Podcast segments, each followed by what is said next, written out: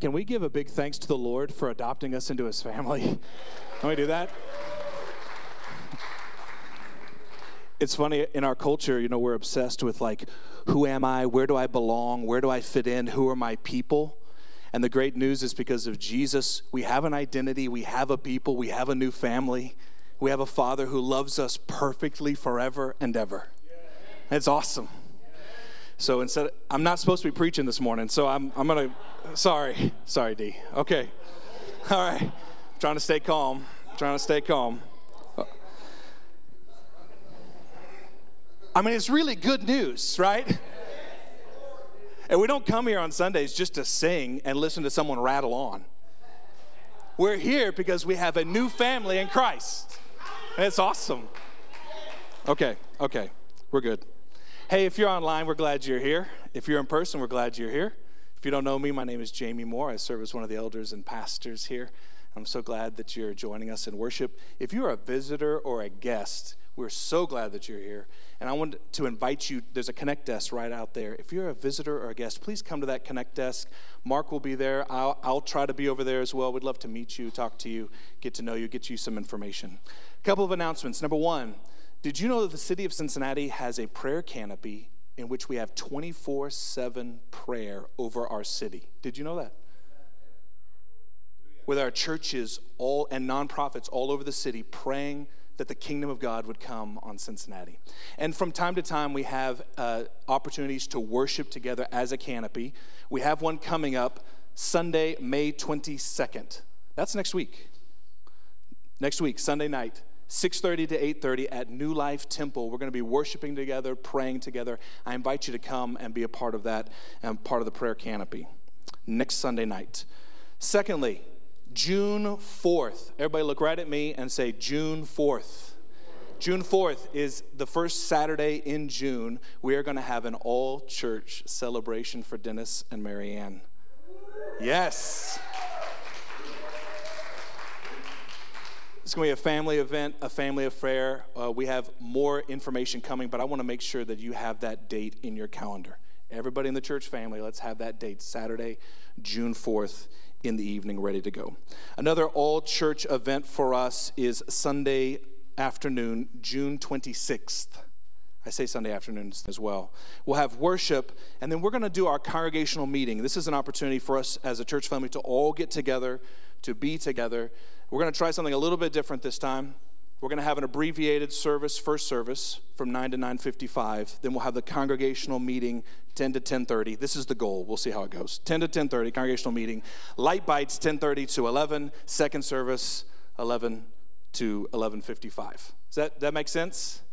So June twenty-sixth, congregational meeting. If you're a covenant member of this church, when you walked in, there is a, a form, a, a form, an informational packet that you need to have, because part of that congregational meeting, we're going to be voting on some updates to our Constitution. And it's really important that our entire church family knows exactly what's happening, and you get to ask all the questions that you want to ask. And I'll just be straight with you. Most of the changes in the Constitution are just updating our practices, just so that the Constitution reflects what we're doing as a church family. But if you do not have that packet, I want you to go to the Connect desk after the service and pick it up from Mark. Okay? Yep. Great. So regular attenders as well. So if you've been coming and you don't have that packet, make sure that you go to the Connect desk so that you have the packet in preparation for June twenty-sixth. And we're inviting people uh, to ask any questions that you have about that. We want to make sure that everything is straight, everything is out in the open, that we're clearly communicating with one another on the congregational meeting. There will be some other things that we're doing as well, but I just want you to know that. Okay. Communion. So we've been practicing communion as a church family on second and fourth Sunday. In our discipleship survey from the new year, uh, many of you expressed a desire, hey, it would be nice to be able to celebrate communion every single week. And so what we're going to do is we're going to make communion available every week. Every time we worship, we'll have communion available. Now, that means uh, that you'll see communion there, and communion there. On first and third Sundays, you can come take communion whenever you want. On second and fourth, we're going to have it as a part of the service, like a specific part of the service. But we want you to know communion will be available every single week whenever we gather. We're trying to respond to the discipleship survey and respond to what our church family is asking for in terms of practices. Sound good? Okay. All right, I'm trying to move this quick. Oh, you may have noticed that I was gone the last uh, two or three weeks. I was on study break. I got to spend some time uh, by myself with the Lord. And uh, I want to thank you as a church family uh, that you are a family that cares for the staff, to allow staff to be away and to just spend some time with Jesus. So it was a really, really healthy time for me personally, where a lot of, uh, some deep things happened in me, and I'll share, I can't share now, but I'll share later. Some deep things happened. But I wanted to tell you, Um, I took two of those Sundays. It was the Sunday before Flying Pig and after Flying Pig. Took two of those Sundays to visit four other churches in the Cincinnati area. And they're great churches. But I came away with two things. One, I was challenged. Like, there's some things we as M C C that we can do better. Like, I experienced some churches and I thought, there's some things we could do better. So I was challenged. And then secondly, I was really encouraged because I thought to myself, If there was, if I wasn't on staff at M C C, I would still be worshiping here at M C C. And that hasn't been true of my staff experience for the majority of my life. Served in churches for twenty-three years. And for many of those years, I was serving on staff at a church, but if I wasn't on staff being paid to be there, I wouldn't worship there. And that's not true here. The presence of the Lord is here. And this is family. So I just want to encourage you with that. Uh, God is moving here in this place. If you weren't here last week, there was a teenage boy, never prayed for anybody, and like three people got healed. He just prayed for them. Another miraculous thing we're about to watch, uh, two of our members, Derek and Jill Harris, uh, were married. Are they here? Right here. Can y'all wave? Can y'all wave at everybody so everyone can see you? You're about to watch this video talking about miraculous work of God. Derek and Jill were married, then divorced, and are getting remarried today. Yeah.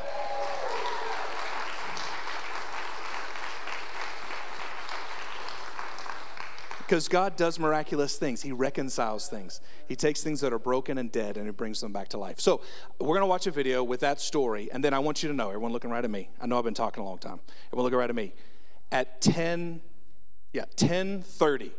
So after this service, we are going to walk over there into the Emery Room, and we're all going to celebrate Derek and Jill being remarried. Today. Like it's happening today. So ten thirty, Emery Room. Well, there's light bites, there's cake, there's wedding stuff, and then these two are being restored in marriage. Isn't that awesome? Yeah. So let's celebrate uh, Jesus. Can I just pray for us real quick? Uh, let's just uh, celebrate Jesus, and then I want you to watch this video of Derek and Jill sharing part of their story. Jesus, we thank you. We thank you that you are the creator of all things. And then when we messed it up and sinned and rebelled against you, even when we were enemies of yours, you came to die for us in our place. And by grace through faith, you've taken enemies and made them sons and daughters of the Father. And I thank you for this picture of Derek and Jill. They were enemies of each other. And by your power, you have restored them. So we celebrate that. And we thank you, Jesus, that even when things look dead, you are a God of resurrection. You are a God of restoration. You are a God of redemption. And you are the God of the impossible. So we thank you for Derek. I thank you for Jill. I thank you for your spirit moving here in this place. And we want to continue to celebrate you. And it's in Jesus' name that we pray. Amen. Let's watch this video. Hi, my name is Derek Harris. And I'm Jill. Harris. Harris. Um, Pastor asked us to share our journey with M C C because we've had a uh, an interesting, windy road of a journey um, that ended in divorce, um, being separated for seven years, four years. Wow. Like, yeah, I guess. Yeah, around four years, and then starting to try to build our relationship again about three years ago. So it's basically been seven years since we've been divorced. You know, it's taken us four or five years to get to the point where we are today. But thankfully, you know, we've been strong in our commitment. We've been strong in our faith. So it's been kind of a, a, a crazy ride where, you know, we got married at a young age and didn't really take it serious. Yeah, didn't take it serious. And like, I just wasn't biblically based at that time. I wasn't strong in my my faith, and thankfully we're getting married again. Um, you know, we we've worked on a lot. It's been hard. We've met with Marianne and Dennis like multiple times, and, and Jill was still um, cautious throughout this entire process. But um, yeah, it's been a, a crazy seven years of. Uh, from the point of maybe finding M C C and being to where I'm at today. And I'm, I'm thankful for, for the church. I'm thankful for my men's group. I'm thankful for the guys that I met at church, because I think now I hang out with more faith-oriented men um, that I'm not hanging out with people who are, I would say... Yeah, I hang out with people who have a positive influence, I would say, other than have a, having a different kind of influence. So I'm I'm just thankful for, again, for the church. And yeah, and then that's pretty much our story. I mean, it's been a uh, an interesting journey. Um, we thank you again for all the prayers, and thank Marianne and, and Dennis for all their help. Um, yeah, anything you want to add? I know I'm speaking. Um, I feel like I'm talking like most of the time, and I don't like talking to a camera. um, I, you know, I think for me, just from my perspective, I, I was raised, born and raised in the Lutheran Church, and I've always held tight to my faith. Um, you know, even when when things happened after Elena was born, um, you know, I, I think I always told Derek. I said, you know, I, I can take, I can take acceptance for my role in the deterioration of our marriage, I, but what I can't take acceptance for is how he chose to react to it. And, um, you know, I think those those seven or eight years, they were really hard. Um, I always clung to my faith, though. I think it brought me closer to God. And getting myself in that mindset, I think, um, opened my mind and eventually my heart to Derek and you know, his desire to try one more time. Um, had I not had that faith-based um, perspective, I, I don't know that I would have. And, you know, there are times now where we kind of sit there and we think, well, look at what we'd be missing if we didn't. It's, it's not always easy. Um, you know, we're not perfect. We don't always get along, but, um, you know, we, we have the tools and the faith first and foremost to help us through those times. Um, so yeah, I, I will say when we got divorced, it was two thousand sixteen, and it, we both were crying during the final ruling or hearing or whatever you want to call it. And the judge, I remember specifically the judge looking at me and saying, I don't think this is the end for you guys. And I hope that one day I find out that you guys are back together. And I, I won't ever forget that either, um, because obviously she could see something there as well. Um, so we're just, like Derek said, we're really thankful for all the support and the prayers, and to Pastor and Marianne for all of their guidance and support. I think it was really them that helped us get on the right track and give us the tools that we needed to Um, work through and continue our work through our relationship right now. So um, yeah, looking forward yeah. to it, and we appreciate all of the, the love and prayers and support. Okay. That's it. Thanks.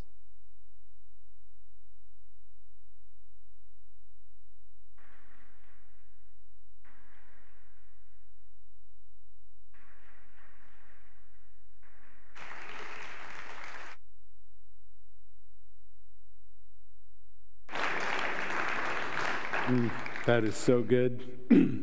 but God, but God, but God. Amen. Whew.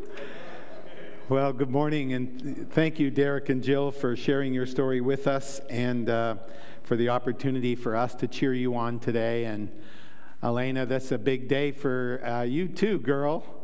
What a what a joy! And I just love the the impact that uh, the the the fellowship that took place in the congregation.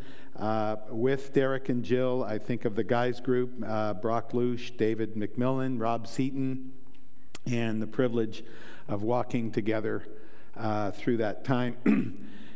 But God, you know, but God. So we're going to have a wedding at ten thirty uh, in the uh, uh, Emery Room, just at the end of the hall. So it's going to be a short ceremony, but I want you to be there uh, to let's cheer them on.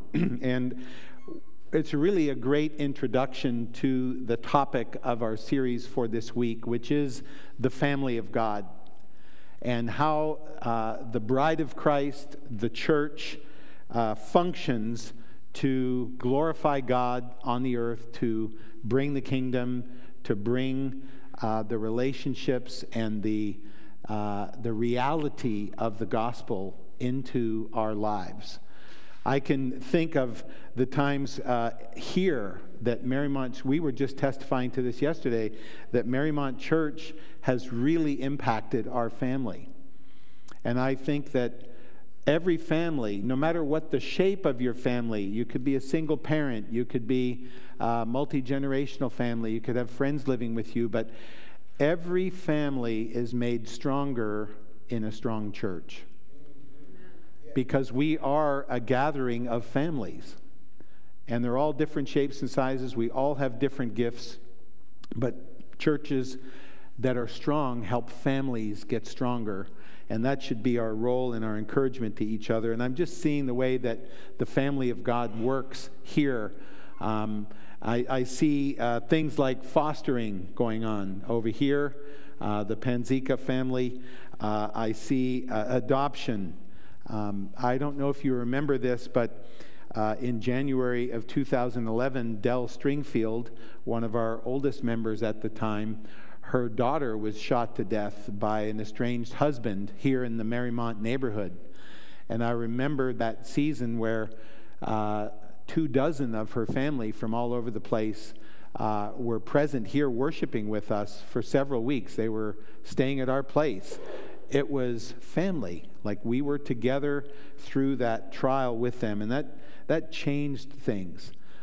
I think of the times that families have given cars to other families. Uh, I think of uh, times where we've brought meals to each other at times of sickness and uh, illness, uh, sharing our possessions, whether they are uh, cars or lake houses or places where others can find rest. So this is this is the joy of family. And and even as I look at Michael and his family over here, and Judy and Michael Belanger, but as our children were married to each other, we ended up becoming friends and walking in the kingdom together. And we even made a mission trip to Ecuador where Judy's parents became part of the kingdom. Uh, and we're baptized. So uh, this is the impact of family, and I just want to encourage us today. And uh, even in, in the ministry that we have, uh, there's opportunities. So even today, uh, in between services, the family shop, which is a consignment store that we have in the lower level over on that side of the building, will be open. So uh, if you have any needs, or you know of people who have needs, then go down and look around. That'll be part of the family. So go ahead and turn to Titus, uh, Titus, Timothy, First Timothy, chapter three. And we've already covered a lot about the family of God. I just want to remind us, uh, in the first message, we talked about how Father, Son, and Holy Spirit are a family, and everything we have, all our identity, everything that happens here is anchored in and flows from the Holy Family. So we begin uh, thinking about the family of God with the amazing work that they did together to earn our redemption and to bring us into uh, the adoption as children of God. Amazing, amazing, amazing reality. God has made his work, to, his word to Abraham come true. He started with one family in Genesis chapter twelve. Uh, in the midst of all the chaos and violence and murder on the earth, he picked one family, a pagan, and they brought him and his family out to begin following him. And he promised Abraham that he would bless all the families of the earth. And he's made good on that with billions around the world, families by the millions, hundreds of millions, being brought into the covenant of the kingdom of God, being brought into the family of God, and that's where we are. So we've we've start with the Father, Son, and the Spirit. We're descendants of Abraham by faith. But also during this series, we had uh, we gathered the older and the younger men, and we talked about the roles uh, that older and younger men in the church have. Uh, we gathered the women of the church uh, on May seventh to see how the older and younger women of the church uh, need to interact. And there was wisdom and blessing and relationship that were strengthened in those two meetings. Yesterday, we talked about families, our homes, and our influence. Um, and we had Uh, Uh, twelve or thirteen families uh, participating in that yesterday as to how they can strengthen uh, and how we can encourage each other and strengthen each other. But families of all sizes have a role here. And then next Sunday, I'm going to be spending a couple of hours with our youth, uh, encouraging them in their role in the family of God. So uh, today, I'm going to look at four sections of First Timothy to add some texture to uh, this family of God that we've been putting together with the, the royal family at the head, uh, with the roles of older and younger men, older and younger women, the roles of the youth, uh, the roles of families in the church. And we're going to build on that today by looking at uh, elders, widows, um, discipline in the church, uh, and uh, also uh, some...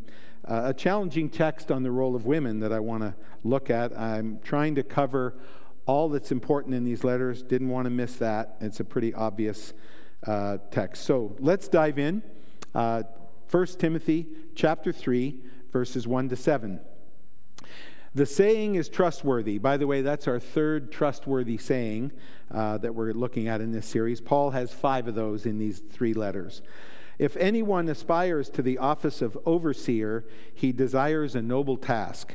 Therefore, an overseer must be above reproach, the husband of one wife, sober-minded, self-controlled, respectable, hospitable, able to teach, not a drunkard, not violent but gentle, not quarrelsome, not a lover of money. He must manage his own household well, with all dignity, keeping his children submissive. For if someone does not know how to manage his own household, how will he care for God's church? He must not be a recent convert, or he may become, he may become puffed up with conceit and fall into the condemnation of the devil. Moreover, he must be well thought of by outsiders, so that he may not fall into disgrace, into a snare of the devil. So this is uh, Paul's instructions on elders or overseers. And uh, then shift over to chapter five, and we're going to look at the first eight verses. It says here, "Do not rebuke an older man, but encourage him as you would a father, younger men as brothers, older women as mothers, younger women as sisters, in all purity." This is the family. We dove into this in Titus two in great detail, but this is the honor that is uh, spoken of by Paul over all these members of the family. Then he continues with the honor idea. He says, "Honor widows who are truly widows. But if a widow has children or grandchildren, let them first learn to show godliness to their own household and to make some return to their parents, for this is pleasing in the sight of God. She who is truly a widow, left all alone, has set her hope on God and continues in supplications and prayers night and day. But she who is self-indulgent is dead even while she lives. Command these things as well, so that they may be without reproach. But if anyone does not provide for his relatives, and especially for members of his household, he has denied the faith and is worse than an unbeliever. And he goes on there to say that widows that are over sixty are the ones that we're going to focus on, because they're the ones that need the most help. And then go on to chapter one, verse uh, five, chapter five, I should say, verse seventeen. And he's going to come back to the elders. And again, we're talking about honor and discipline. Let the elders who rule well be considered worthy of double honor, especially those who labor in preaching and teaching. For the scripture says, "You shall not muzzle an ox when it treads out the grain, and the laborer deserves his wages. Do not admit a charge against an elder except on the evidence of two or three witnesses.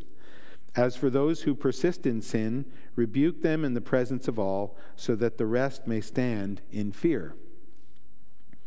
And finally, uh, go back to chapter two, uh, First Timothy chapter two, and I'm going to read from eight to fifteen.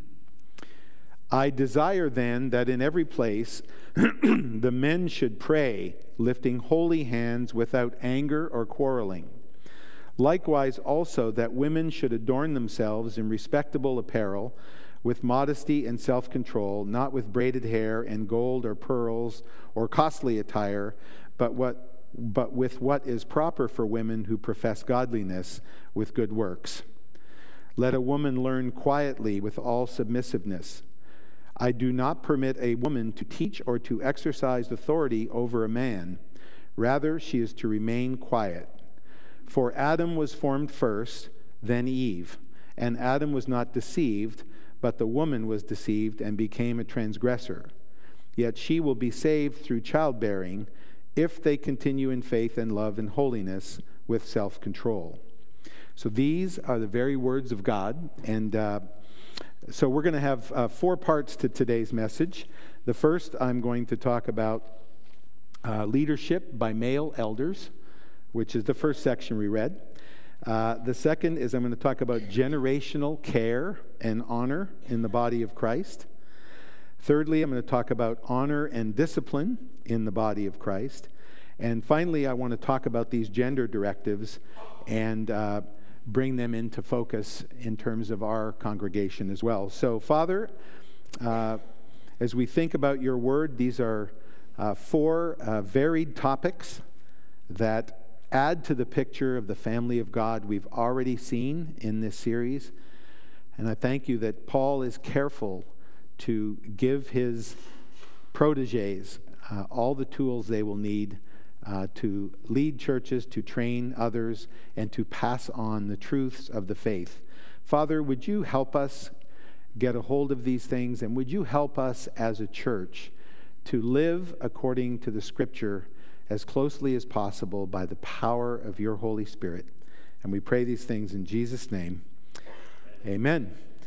Okay, so let's dive in. First part is that the churches will be led by male elders.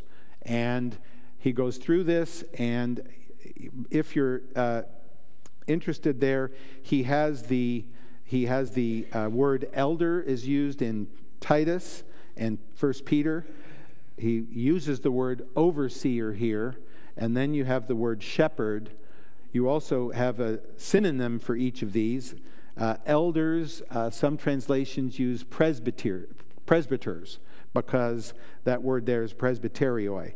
Uh, overseers is also bishop, because that word there is episkopos. That's where we get the word bishop. And shepherd is where we get the word pastor. So elder, overseer, shepherd, presbyter, bishop, or pastor, those are all interchangeable terms uh, in the New Testament. And they are all uh, assigned to men, and they all come with challenging criteria that the men have to be fulfilled to take those roles. When we look at the big picture, we see a pattern of male leadership which starts in creation, and it continues through the church, and it continues through the home.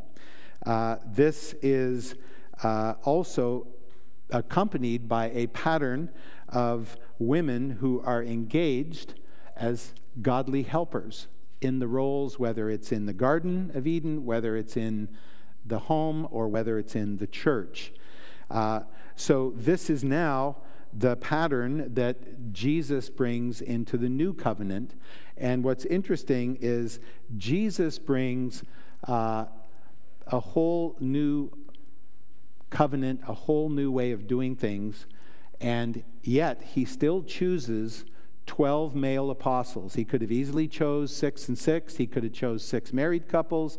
He chose twelve male apostles, and he brought uh, along with him women who would be discipled, who would be given roles in the uh, the coming of his kingdom, who would be supporting him from their means, uh, who would be leading, uh, uh, I should say, uh, involved in all kinds of ministry, uh, including hosting the meetings of the church in their families, which we studied when we went back uh, through uh, Nympha and Lydia, Uh, when we studied that earlier in the gift series. So that's the big picture, uh, and that's something that he's continued, that Jesus has continued through uh, the New Testament. Uh, I got to tell you a story. It was so painful, but we uh, we had a, a woman come into our church uh, several years ago now, and it was amazing. God was moving in her life. Uh, God was drawing her to himself. And um, on about her fourth or fifth Sunday, uh, someone said something from the front. Um, I don't remember exactly what the trigger was, but uh, she was shocked that we had only male elders. Not only was she shocked, she was highly offended. And she made a huge deal about it with a number of people in the church. And, uh, but not once did she ever ask, why is that? Not once did she ever ask, what do women do in this church? She just got offended and left. And it was painful because you could see the Lord was really working in her life. And uh, it was hard for me personally. I got called some very, uh, some very uh, messy names, but like Neanderthal and other things. Uh, but there there, there was a impact there of feminism that refused her to be able to even to seek to understand why we would do things like that. What did the Bible say? How do we get to this? So uh, despite uh, turning the culture upside down, Jesus, I think, brought this culture of Uh, male leadership and honoring of women. And so it's a redemption of the created order, which is a patriarch and a matriarch leading the subduing of the creation together, to where the patriarch was now highly offended, highly offending everybody. And now we see this whole counter swing against all things. And Uh, you know, the one thing I just could not stand was watching Everyone Loves Raymond, because he would just get massacred every week as being an idiot, and, and fatherhood was portrayed as idiocy. And it just, I couldn't watch it. I just couldn't watch it. It was hard enough just being a father without dealing with that. So we also discovered something here at Marymount Church. We discovered that the elders that we have are married to godly women. In fact, they're one flesh with godly women. So God had already, in his design, had worked out this team in the home would also be a team in the church. And the women who are the wives of the elders of this church play an enormous role day in and day out in praying for this church, in giving wisdom, in giving counsel. And so we learned that this was a beautiful way for a husband and wife to serve, to sacrificially give, to serve the king, to know the flock, to actually know the flock, and to be able to pray and move. And so trustworthy saying number three by Paul here, the saying is trustworthy. If anyone aspires to the office of overseer, he desires a noble task. It is a noble task. It is literally like taking on a part-time job for, for our elders and our elders' wives, the time they invest and the way that they uh, invest themselves in the church. And they do it with humility. With humility. And Peter agrees with Paul, and he, here's what he says. To the elders among you, I appeal as a fellow elder and, and a witness of Christ's sufferings, who also will share in the glory to be revealed.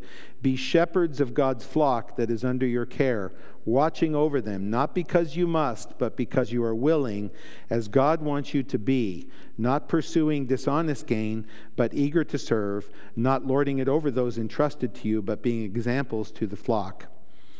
And as we come out of the pandemic, we are realizing that shepherding the flock, small groups, I mentioned this in the discipleship survey summary last week, we are in huge need of fellowship, and this is going to be a big priority. So I just ask you to pray for our elders and their wives and all the leaders in the church who serve as we come into this next congregation meeting six weeks from now.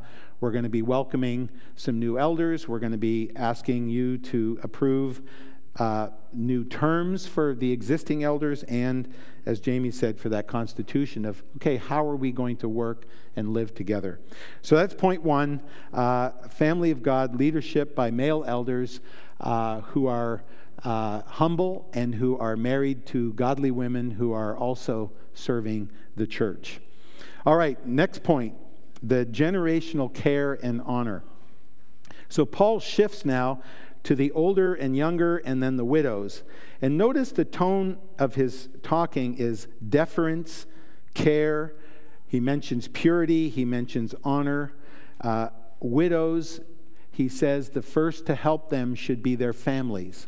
And that's uh, something that we need to care of. And I love in our church that Uh, we have such a high e- effort level by our families in caring for the elderly, not only the elderly in our congregation, but the elderly in our families.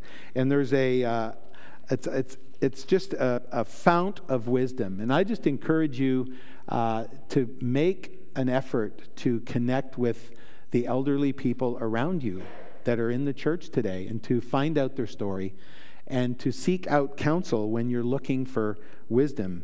Uh, and everybody, by the way, uh, is, is to have in mind, okay, how can I be helpful? And we want each person to keep, though, carrying their own load. So it's this balance between helping and challenging and honoring and also carrying our own load. In Galatians six, this is one of our key shepherding passages. We say, it, Paul, uh, Paul says this, bear one another's burdens and so fulfill the law of Christ. For if anyone thinks he's something when he is nothing, he deceives himself.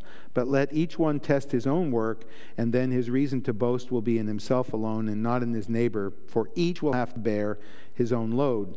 So I see families caring for their parents. I think of uh, uh, the way Barb Leonard cared for her mom, Dennis and Helen Spurgeon, uh, who cared for their parents as they aged and passed on, the Swifts, the Kofskys. We even had a small group that was devoted to helping families care for their parents. This is something, as Paul points out in this letter, that this is like a major responsibility for each and every generation to care for the elderly. And uh, so I just I just want to encourage us as we think about especially our uh, single, older, widowed uh, ladies.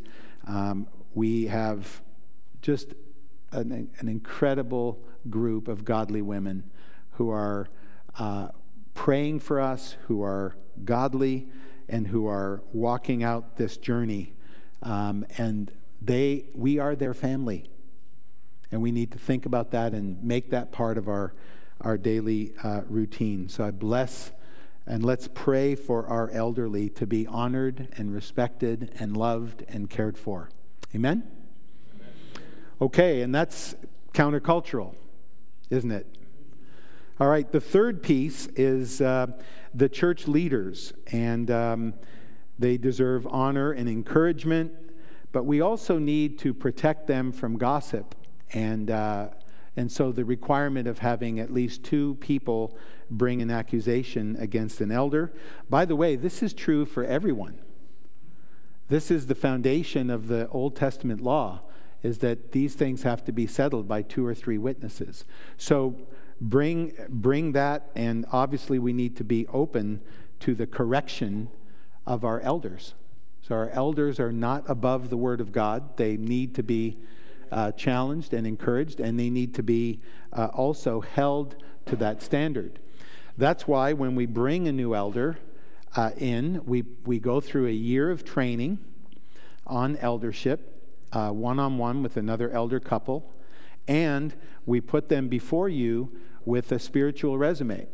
So sometime in the early part of June, uh, there will be spiritual resumes on the Connect desk for two elders. Uh, we're going to let you know who they are. They're going to give you all the details, and we are going to give the church three weeks because we want to make sure that there isn't something that this candidate has done or a pattern of behavior or something that's not right that doesn't get addressed.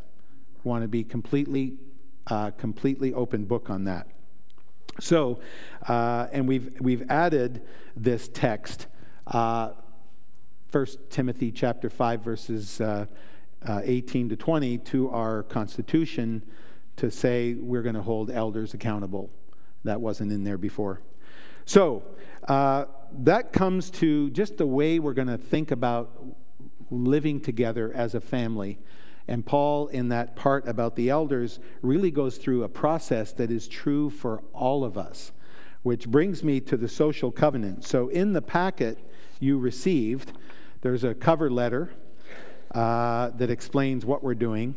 And then on this uh, second page, there's the M C C social covenant. And then uh, you have all the changes to the Constitution that are underlined. Uh, and I want to thank Mark Longnecker, who's an attorney, who's here this morning. Mark, you want to just stand up? Uh, Mark, thank you very much. Mark put all this together for us. He specializes in governance, so he was ex- in, extremely helpful to us. And then the last thing you have is a clean copy of what it's going to look like after you approve it. But let's come to the social covenant here, because uh, I want to just highlight four brief things about this. First of all, there's four sections. The first section is we're going to live with each other with mutual honor and respect. We're going to treat each other with honor and respect, and there's some very specific things we're going to do there, okay? Secondly, we're going to have a biblical process, not if things go wrong, but when things go wrong.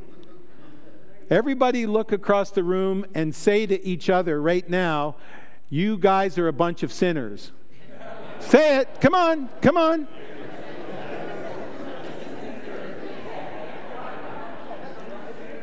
That's where that's where we start. That's where we start every premarital thing. You know, the couple comes in, they're all like, "Oh, I'm in love," you know, and we get them to sit down on the couch and look at each other and say, "You're marrying a sinner." I didn't do that with you yet, but you know, you're marrying a sinner. Well, you're at church with sinners. Your pastors are sinners. We're going to fail. So when we fail, we're going to follow the process that Jesus laid out for how we're going to deal with stuff. And that is, is highlighted by two skills: how to do a proper biblical repentance, how to say you're sorry and mean it. All right? And by the way, if you receive a biblical repentance, it is not your job to judge whether they're sincere or not, because some people are able to be more sincere than others. But if their biblical, if their repentance includes these biblical steps, then you've got to practice biblical forgiveness. And you may have doubts about it, but that's between them and God. And your forgiveness is between you and God. Now, there's no way these guys would be getting remarried today if there wasn't biblical repentance and biblical forgiveness. And there's no way I'd still be married today to this beautiful woman over here if there wasn't biblical repentance and biblical forgiveness. Yeah. So this is just how the kingdom works. This is the gospel. The gospel says that no matter what happens, you can forgive and you can repent and you can forgive and you can be cleansed. That's what we do every time we have communion. That's what we do every time we repair a relationship. That is how we're called to live as people, uh, and that's what that process Paul is talking about uh, with those elders, and it's true for the whole church. All right, last point I'm going to make today is point number four, uh, the gender directives. So first of all, let's just look at what Paul's asking them to do. First of all, and and and earlier in the chapter, he talks about desiring that all people would know God's truth. So what he's saying is, men, I want you guys praying, lifting holy hands without anger and quarreling. Why is that? Men are prone to anger and quarreling. Likewise, women should adorn themselves in respectful apparel, modesty, ta ta ta ta ta, and good works, uh, because sometimes women can be tempted to, you know, uh, play play that card. So that's what he's saying. We both got issues. Get over it. Then he says, let a woman learn quietly with all submissiveness. You have to understand, that's a big step from the Old Testament. He's saying, I want women to learn. I want women to become disciples. Mary is sitting at Jesus' feet, and he wants her to be a disciple. He, he sits there and teaches her. So The, the the new covenant, it's interesting, but the old covenant, the sign of the covenant was circumcision. It was only men had a sign of the covenant. But the sign of the new covenant is the Holy Spirit. Men, women, and children receive the Holy Spirit by faith. So it involves everybody now. So you can see that in this situation, uh, let's let's... learn and move, and also with submissiveness. So we'll come back to that. Then he says, I do not permit a woman to teach or to exercise authority over man, but she's to remain quiet. And then he goes into the creation, and Adam wasn't deceived, but the woman was deceived and became a transgressor. And it looks like Adam had nothing to do with nothing. But actually, Adam had a worse sin than being deceived. He was, he was Um, apathetic and passive. He knew enough to step in and deal with that situation. He did not. So she took, he was abdicated, so she took the reins and got skewered. But they weren't a team. They were not working the, together the way they should have been working at that moment. And so uh, she became a transgressor. Well, Adam became a transgressor too, right? Let's... Okay, so Paul's not trying to blame this on Eve. He's just saying she was the one that got snookered by the enemy because, but he doesn't say it's because Adam didn't do his job. And then he, then he says she will be saved through childbearing. Well, we know that's not the gospel, right? We know that's not the gospel. She'll be saved through Jesus Christ. Maybe Mary was saved through childbearing. But what is he saying here? He's saying that her role is to bear children. If she's obedient to the to the great command at the beginning of Genesis, they will have children, and and, and then he, he switches from her to they, meaning her and her husband. They will continue in faith, love, and self-control, majoring on faith. That's how you get saved, is through faith. So this is a challenging text, and to to kind of bring it to where, where we go. You'll remember that on December fifth, Jamie tackled this similar issue in the sermon uh, in First Corinthians fourteen, and we have to kind of look at the big picture now and see how this text fits in. At the whole Bible, if you look at the whole Bible, you can see the trajectory. God gets way more serious about marriage. Jesus comes back to Genesis two after all the polygamy and all the other divorce and everything going on. He basically says it wasn't like that. And anybody who gets divorced and remarries commits adultery. He was super serious about marriage. So that's the trajectory about marriage. When it comes to the trajectory on women, It's it's that women are more engaged in the kingdom and in the in the biblical ministry. So uh, let's recap. What I think Paul is talking about here is people, men and women, who are disruptive, who are um, divisive, and who are domineering. And these behaviors, whether they're men or women, of divisiveness, disruptiveness, or domineering, are not permitted. So if a woman sets herself up as a Bible expert and starts teaching, then run. Okay? If a woman starts demanding or taking authority over men, run. In the same way, uh, if a man is disruptive or divisive and says, those guys don't know what they're talking about, let me tell you the truth, then run. I think what Paul is doing here is he is, and, and Jamie mentioned that these women in the First Corinthians passage were disruptive and they were uneducated. Now, I told the story about the woman at the beginning of my message. That was a person who was disruptive and uneducated and unwilling to find out what was going on. So I think what he's saying here is, look, we don't want disruptive, divisive, domineering people lording it over, and he expects that men and women in the church will understand the big picture. He expects that men will res- know they're responsible to lead the church, and women will know that they're responsible to be helpers, to be submissive. They both will be submissive to Christ. And so in their home, they will be a working team that will be led by the man and partnered with the woman. And they know that the man is sacrificially leading like Jesus, and they know the woman is submissively following like the church, because every marriage is like a picture of Jesus and the church. Jesus is submitted to the Father, the church is submitted to Jesus.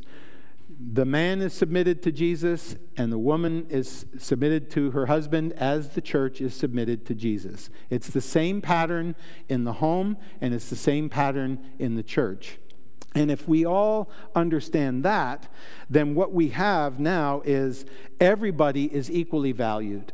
Everybody has gifts. We, we've learned that all spiritual gifts are given equally to men and women, that all uh, women are valued, even though the Lord has put some different roles out there, like eldership, uh, like the man's role. All women are encouraged, and this is why I believe this is the right interpretation. All women are encouraged by Paul to pray, prophesy, use their tongues, interpret tongues, testify, and even bring in instruction. In First Corinthians fourteen. So for Paul not to be contradicting himself about all these other things that women are doing, it cannot be that the job of women is to stay quiet in church. What it has to be is the woman uses her gifts, understanding the ways of God in the home, the ways of God in the church. And so in that context, we are living at peace with each other. We are living submitted to each other out of reverence for Christ, and we're submitted to the Word of God and what it teaches about these roles. So, when the elders make a decision that, as I did several times, that a woman should give this message, and the elders agree, then the woman gives the message under the authority of the elders. And that's happened in this church, and it's been beautiful. Uh, women can do whatever the Holy Spirit leads them to do. So we have women leading ministries here. We have women leading worship here.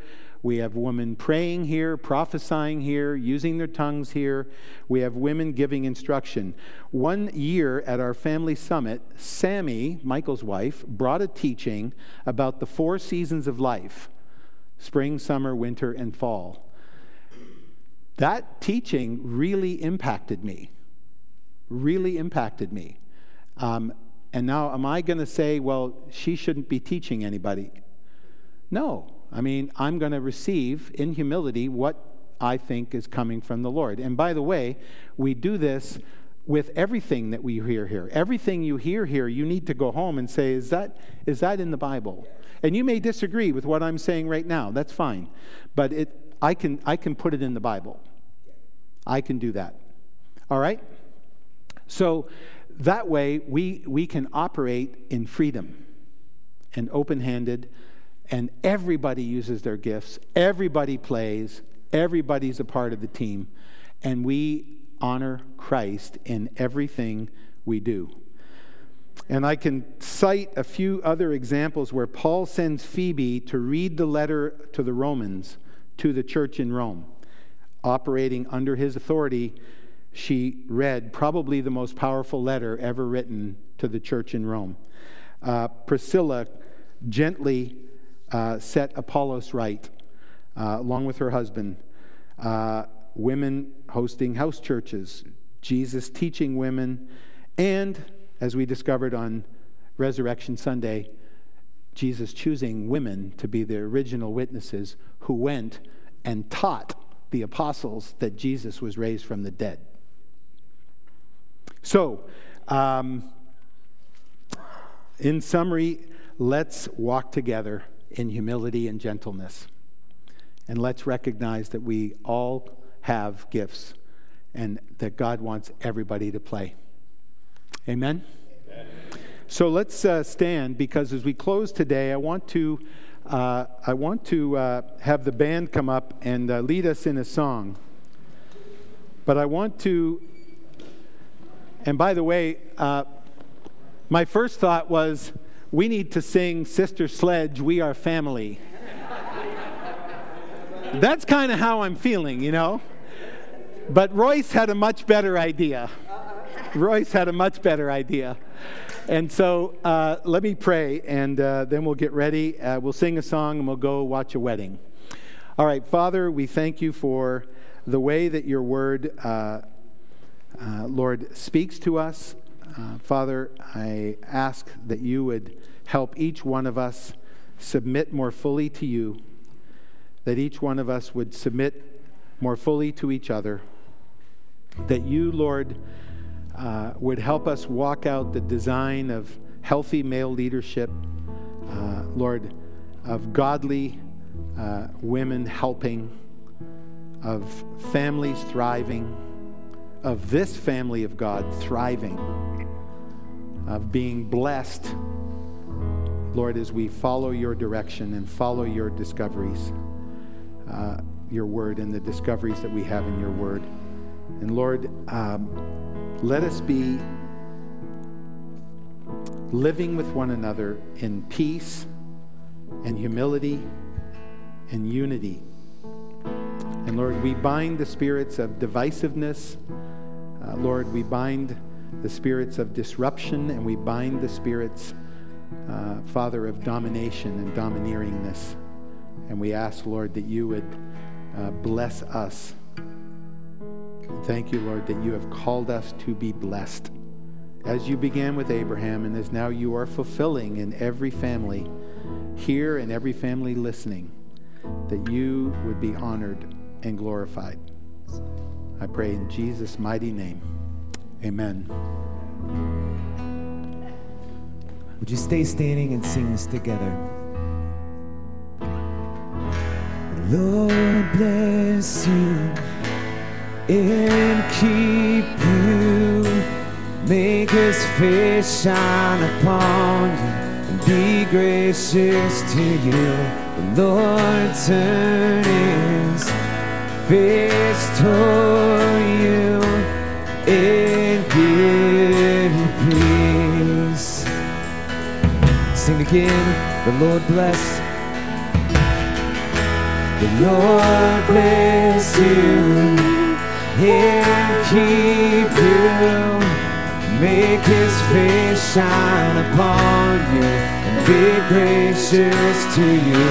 The Lord turn his face toward you and give you peace.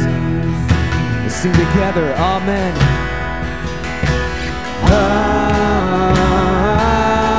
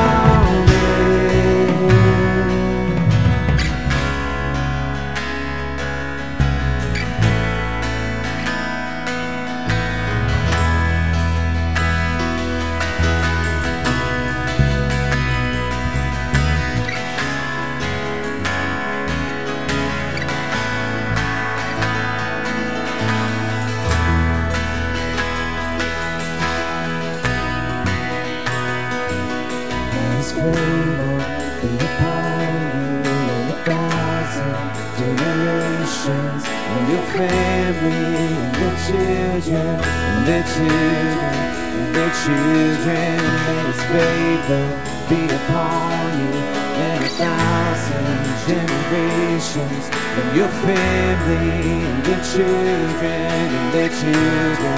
May His presence, may His presence go before you, and behind you, and beside you, all around you, and within you. He is with you in the morning, in the morning, in the evening, in your coming, in your going, in your weeping and rejoicing. He is for you, He is for you, He is for you, He is for you. He's for you, He's for you, He's for you, He's for you.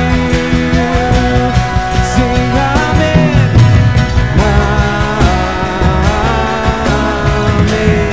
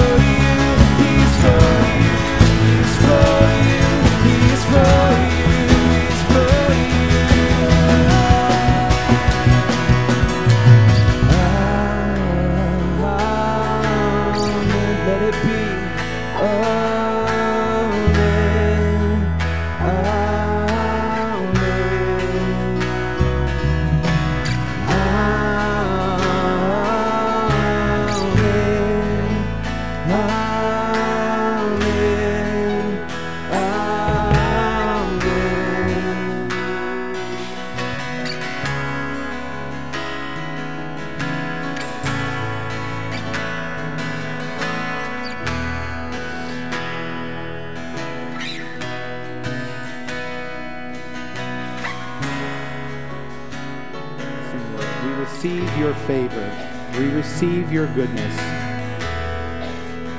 And I bless you, church, every family, every generation. I bless you in the name of the Father and the Son and the Holy Spirit. Go and be instruments of the King today, instruments of His kingdom. In Jesus' name, amen. Bless you. Let's go have a wedding. All right.